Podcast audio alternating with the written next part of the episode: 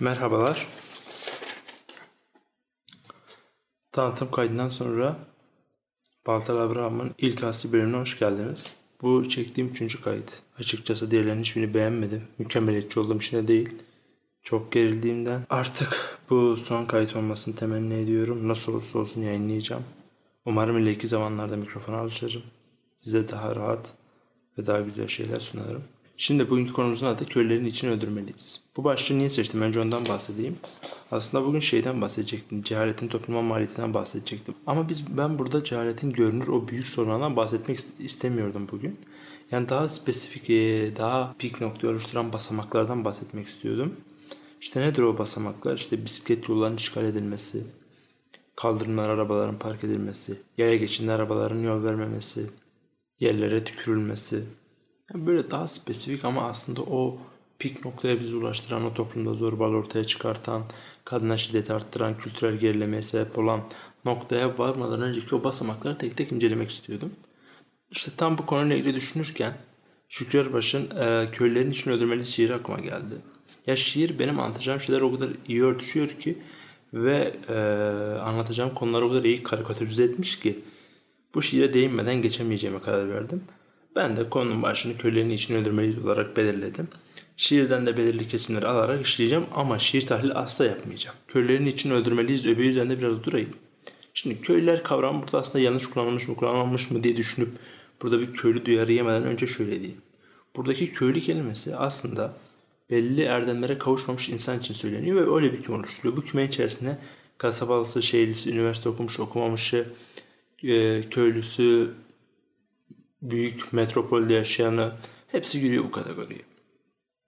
Peki niye köylü? Çünkü köy dediğiniz yer aslında doğal olarak yani insanlar orada yaşayan insanlardan bağımsız olarak eğitimin az gittiği, hizmetin az gittiği, modern dünyanın nimetlerinin az gittiği, modern dünyanın o modern alışkanlıklarının çok ulaşmadığı yerler. İster istemez oradaki insanın cahil kalma olasılığı daha yüksektir. Ama şehirde yaşayıp da cahil kalınamaz mı? Kesinlikle kalınır. Köyde yaşayıp da erdemli bir insan olunamaz mı? Kesinlikle olunur. Ama işte köylü kelimesini şair de burada bu sebepten kullanıyor. Yani birazcık genelleme yapıyor. Bir şair de bunu yaptı diye kızamayız. Öldürmeliyiz kelimesi aslında onu tutan kaldırmak, yok etmek anlamında. Yani fiziki bir öldürmeden bahsetmiyoruz. Neyse ben şimdi şiirin sadece giriş kısmını, şiir uzun olduğu için şairin kendi ağzından yani Şükrü Erbaş'tan dinleteceğim. Ondan sonra da konuya yavaş yavaş geçeceğiz. Köylülerin için öldürmeliyiz. Çünkü onlar ağır kanlı adamlardır. Değişen bir dünyaya karşı kerpiç duvarlar gibi katı, çakır dikenleri gibi susuz, kayıtsızca direnerek yaşarlar. Aptal, kaba ve kurnazdırlar. İnanarak ve kolayca yalan söylerler. Paralar olsa da yoksul görünmek gibi bir hünerleri vardır. Her şeyi hafife alır ve herkese söverler.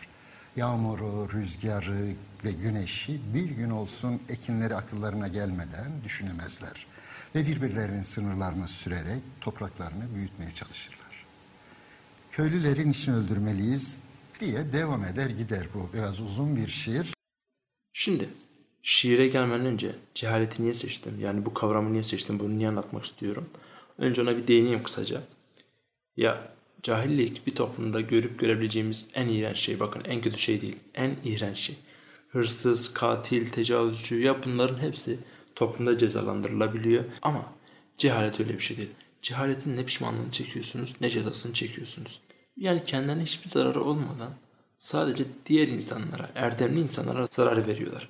Burada yine bir kıstas açayım. Cahilden kastım hiçbir zaman üniversite okumamış ya da üniversite okumuş gibi bir ayrım yapmıyorum burada. Ve burada cahilden kastım okumamış anlamda değil. Yani erdemli olup olmamaktan bahsediyorum. Empati kurabilmekten, insanların hak ve özgürlüklerine değer verip onlara dikkat etmekten, bu tip erdemlerden bahsediyorum cehaletten bahsederken. Neyse konuya geri dönecek olursak.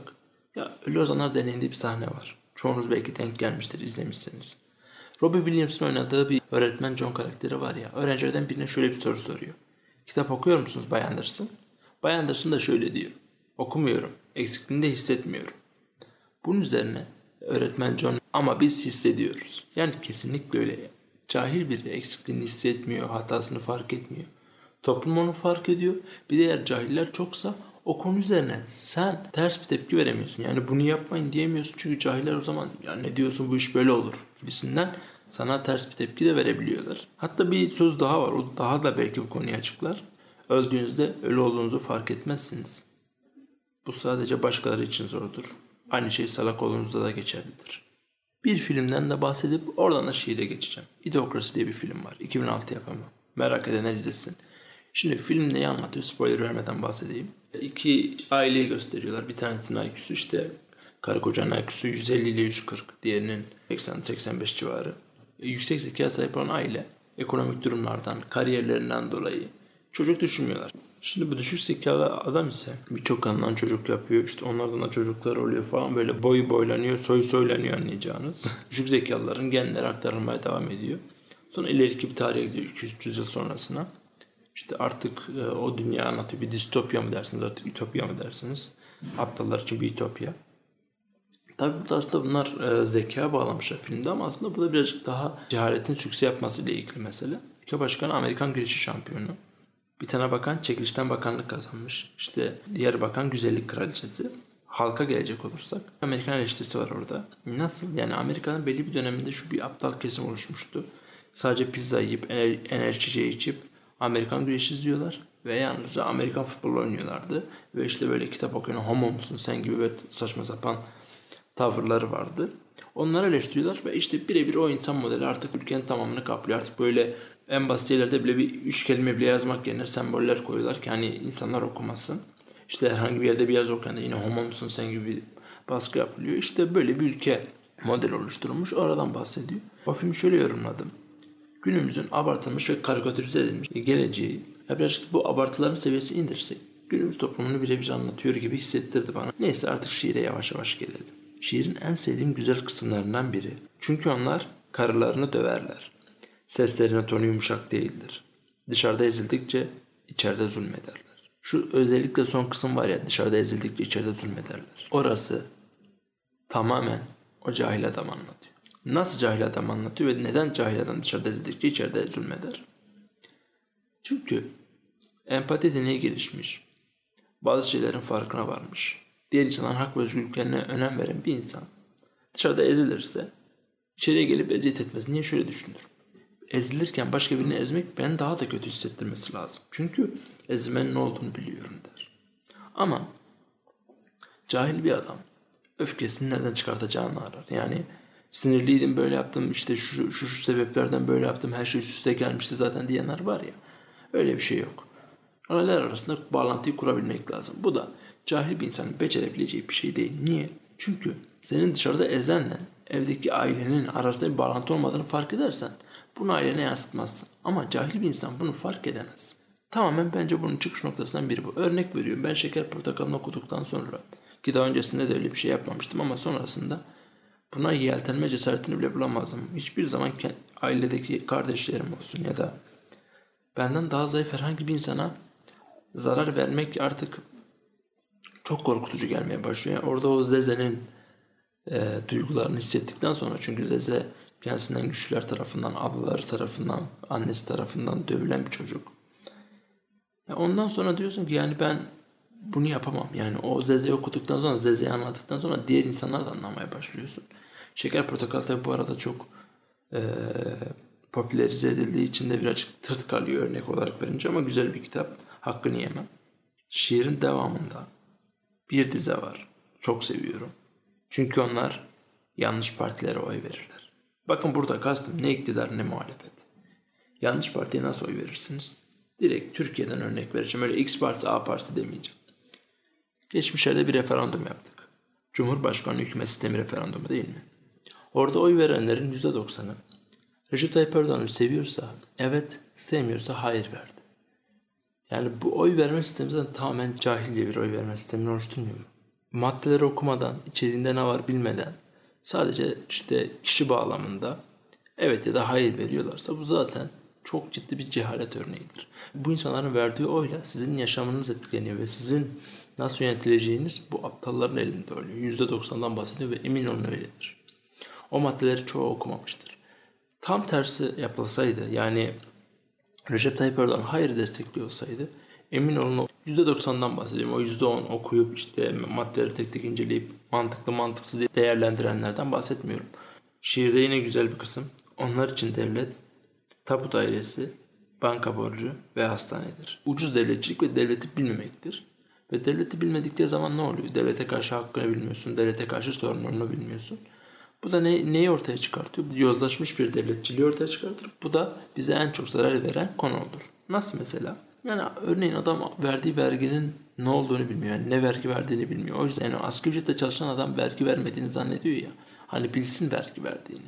O zaman hakkını arar, hakkını bilir. Devlete karşı sorumluluğunu da bilir. O zaman işte parka zarar vermemesi gerektiğini bilir. Çünkü bilir ki onun parasıyla yapıldı. Devlette yaptırması gereken bir iş varsa memurun önünde gerekçeleri ezilmez. Gereksiz kibir de yapmaması lazım ama ezilmemesi de lazım bir insanın. Hakkını bilmiyor. Hatta biz toplum olarak bir vergi verip vermediğimizin farkında değiliz. Niye diyeceksiniz? Böyle bir video aklıma geliyor. Yine siyasi bir videoydu. Çocuğun biri kameraya çekiyor kadını ve kadın bir şeye zarar veriyor ve kadına diyor ki bunlar bizim vergilerimizle yapılıyor. İşte kadına tapunu göster ulan diye çıkışıyor. Hani şirketin var mı tarzında yani demek istiyor herhalde. Bilmiyorum tapu ne demekse vergiyle tapu ne balansı var. Ama kastı anladığım kadarıyla işte şirketin var mı? Hani ne iş yapıyorsun ki ne vergisi veriyorsun? Öğrencisin ya sen vergi vermiyor muamelesi yapıyor herhalde. Ya ama işte bunu ancak bir aptal söyler ya da devletin ne olduğunu bilmeyen bir aptal söyler. 7 yaşındaki çocuk vergi verir bütün bir ülkede. Nasıl verir? Marketten gidip çikolata alır ya onun KDV'sini verir. Yani 7'sinden 70'ine bir toplumda herkes vergi verir. O toplumda elden ele geçirdiğiniz yani alışveriş yaptığınız o para tamamen vergiye tabi tutulur. Ama biz daha vergimizin ne olduğunu farkına varmadığımızdan ne vergimizi savunabiliriz ne devletimizi savunabiliriz. Devam edecek olursak şiirde şöyle diyor. Yiğittirler. Askerde subay dövecek kadar. Ama bir memur karşısında bu da tuhaftır. Ezilirler. Burada anlatmak istediği çok net bir şey var. Askerde subay dövmek genelde yalandır. Yani askerde subay döverseniz. Yani gelip de bunu arkadaşlarınıza anlatamazsınız. Yani anlatabilirsiniz ama bunu oturarak yapamazsınız. Yani öyle kolay değil o işler. Neyse. Yani niye insanlar bu yalanı söyler? Öncelikle ondan bahsedeyim. Buna iten birçok sebep var. Yani niye bir insan böyle bir yalan söyler? Yani düşün askerden gelmişsiniz. Arkadaşlarınızla oturuyorsunuz. Nasıl asker eklendiklerinde şöyle bir konuşma yaptığınızı düşünün. Çok iyi arkadaşlıklar edindim. Çok iyi dostlar edindim. Bazı şeyler üzerine düşünebildim. Yani iyi kitaplar okudum dese "Games'in lan sen" derler. O yüzden ne yapıyor adam da? Bir subay vardı bana ters baktı. Tekme tokat dedim. Sonra herkes "Oo delikanlı erkek misin?" der. Hepsi de yalan olduğunu bilir. Çünkü hepsi aynı yalanı atıyor düzen olarak. Oradaki herkes bir kere bir subay dövmüştür. Kimi büyük oynayıp general falan dövmüştür. Ama herkes bir subay dövmüştür yani. Ama işte memurun karşısına geldiklerinde bunlar böyle ezilirler. Ezilmelerine gerektiren bir konu yoktur. Ama oraya geldiklerinde ezilirler. Askerde de söz dinlemesi gereken yerde de söz dövmediğini iddia ederler. İşte bu tamamen gerçekten karikatürize edilmiş güzel bir cehalet örneği. Neyse devam edelim ve en iyi yerine geldim bence. Dindardırlar. Ahiret korkusu içinde bir kadının topuklarından memelerini görecek kadar bıçkındırlar. Bu kim biliyor musunuz? Hani o minibüste açık kadın döven adam var ya. İşte o adam dindar. Ama topuklarından memelerini görecek kadar da bıçkın bir delikanlı. Zaten aklı başında. Hangi dine inanıyorsa inansın. Normal bir insanın böyle bir davranış yapmasını beklemeyiz. Normal bir toplumda yaşamaya çalışırken bu tip fanatik dindarların, yani fanatik dindarlık kelimesini özellikle kullanıyorum. Lütfen burayı kaçırmayın. Bu tip fanatik dindarların baskısı altında kalıyorlar. Bu da yine onlar hiçbir şey çekmezken kendileri o aptallıklarıyla bizim üzerimizde bir hegemonya kurmaya çalışıyorlar. Artık bu konu üzerine çok şey söylenebileceği için devam ediyorum ben. Şimdi üzerine çok konuşabileceğim ve kısa kesmeye çalıştığım bir dize geldi. Çünkü onlar köpeklere boğuşunca kavga ederler. Ya bakın bir insan niye kavga eder? Kendisinin haklı, karşı tarafın da haksız olduğunu düşündüğü için kavga eder. İki köpeğin kavgasında nasıl haklı haksız olduğunuza karar verebiliyorsunuz? Yani iki köpek kavga etmiş. Şimdi orada hangi tezi ortaya koyarak ben haklıyım diyor. Çok merak ediyorum. Şimdi bu örnek insanlar biraz uzak gelebilir. O yüzden ben bu örneği biraz bize yakınlaştıracağım. Ben bir gün Beşiktaş Galatasaray derbisini izliyorum. Gittim bir kahveye. Arkadaşımla okuldan çıkmışız. Eğlenmek için gittik oturduk. Maç izledik. Maçı da kazandık. Mutlu mesut tam kahveden çıkıp evimize gideceğiz. birden dışarıdan taş atmaya, törpül atmaya falan başladılar. Ya ne oluyor dedim. Hani problem ne, sorun ne? Yani ne oluyor dedim. Bir baktım ki Beşiktaşlar bize saldırıyor. Yani pusu kurmuşlar. Niye yani? Hani o an şunu düşündüm. Bana niye saldırılıyor? Benim hiçbir etkim yok. Yani ben niye şu an saldırı altındayım? Oynayan futbolcu değilim, teknik direktör değilim, hakem değilim, stattaki seyirci değilim, toplayıcı değilim. Yani ben hangi sebepten dolayı şu an saldırıya uğruyorum? Yani bu bir maç. İlla ki biri kazanacak. Biri kazandı. Bunun için niye kavga ediyoruz şu an? Ve hani şöyle bir şey de yok. Maçla ilgili özel hassas bir durum da yok ortada. Hani nasıl olabilir onu da bilmiyorum ama yok. Yani hiçbir şey yok. Ya o an oradaki Beşiktaşlardan birine, burada şunu da söyleyeyim, ben sanki Beşiktaşlar saldırıyor derken o gün Galatasaray kazandığı için Beşiktaşlar saldırıyordu. Tam tersi olsa Galatasaraylılar saldıracaktı belki. Ya o an şöyle bir Beşiktaşlı omuzdan tutup niye bana saldırıyorsun deyip gözlerinin içine bakıp sormak isterdim yani. O vereceği cevabı o kadar çok merak ediyorum ki. Bir daha denk gelirsem yapmak istiyorum ama genelde bıçakla taşıyorlar yanlarında. O mesafede yaklaşırsak saplayabilirler. Maç uğruna bıçaklanmak. Biz bir forma için kan döktük deriz. Yani Galatasaray forması giydiğin için dövülüyorsun falan yani. Üstünde Galatasaray forması giymiş, daha ne yapsın? Şimdi şiirin son kısımlarına geldik. Güzel bir betimleme var şiirde. Ben oraya okuyacağım. Ondan sonra da yavaş yavaş konuyu toparlayıp bitireceğiz. Çünkü onlar otobüslerde ayakkabılarını çıkarırlar. Ayak ve ağız kokusu içinde kurulup koltuklara, herkesi bunalta yüksek perdeden kızlarının talihsizliğini ve hayırsız oğullarını anlatırlar. Yani o kadar iyi anlatmış ki şu an bunun üzerine ne söyleyeceğimi bilemiyorum. Ya aslında mesela biz buna alışıyoruz ama bu alışılmaması gereken bir problem. Ama yani bu bahsettiğimiz işte bu küçük otobüsteki tavır bile, ya bunların düzeltilmesi lazım. Sizin konforlu bir otobüs yolculuğunuzu etkiliyor mu? Etkiliyor. Yani bu şimdi diyorsun ya otobüsten de vazgeçin olacak, otobüste de konforlu gitme. Ama bu hayatın her yerine yansıyor. Mesela düşünün. Otobüse biniyorsunuz, bunu yaşıyorsunuz. Bisiklet sürüyorsunuz. Bisiklet yolundan gitmeyin diye uyarıyorsunuz. Hani o bisiklet yolu kavramını öğretemediğiniz için o konforu da sağlayamıyorsunuz. Neyse buna da alışalım diyorsunuz. Sonra gidiyorsunuz. Yaya geçtiğinden rahatça geçecekken arabanın biri sizin adım attığınızı gördü. Hızlanıp geliyor, geri çekilin. Tamam buna da sabredelim diyorsunuz. Yolda yürüyorsunuz, adam sigarasını tak diye yere atıyor diye tükürüyor yere. Bunun gibi hepsi birikiyor ve bizi konforsuz bir dünya içerisine sokuyor. Kültürsüz ve konforsuz. Yani cehalet işte bu şekilde büyümeye başlıyor. Sonra zorbalıklar başlıyor. Sonra kadına şiddet başlıyor. Çocuğa şiddet başlıyor. Pedofili başlıyor. Hepsi bunlar üst üste konularak başlayan şeyler. Yani bu temelde konforsuz yaşamanın verdiği patlamalar ve o yani ben artık rahat bisiklet sürmek istiyorum. Temiz bir sokakta yaşamak istiyorum. Yaya geçtiğinden rahatça geçmek istiyorum. Otobüs yolculuğumu rahat yapmak istiyorum. Neyse. Bununla ilgili söyleyecek çok söz var. En iyisi ben konuyu şiirin en vurucu kısmıyla bitireyim. Ve bir kaya parçası gibi dururlar. Su geçirmeden zamanın derin ırmakları önünde. Ya hala alışamadım, kusuruma bakmayın. Umarım zamanla alışırım. Anlatmak istediğim çok güzel şeyler var. Hepinize cehaletten uzak mutlu günler dilerim.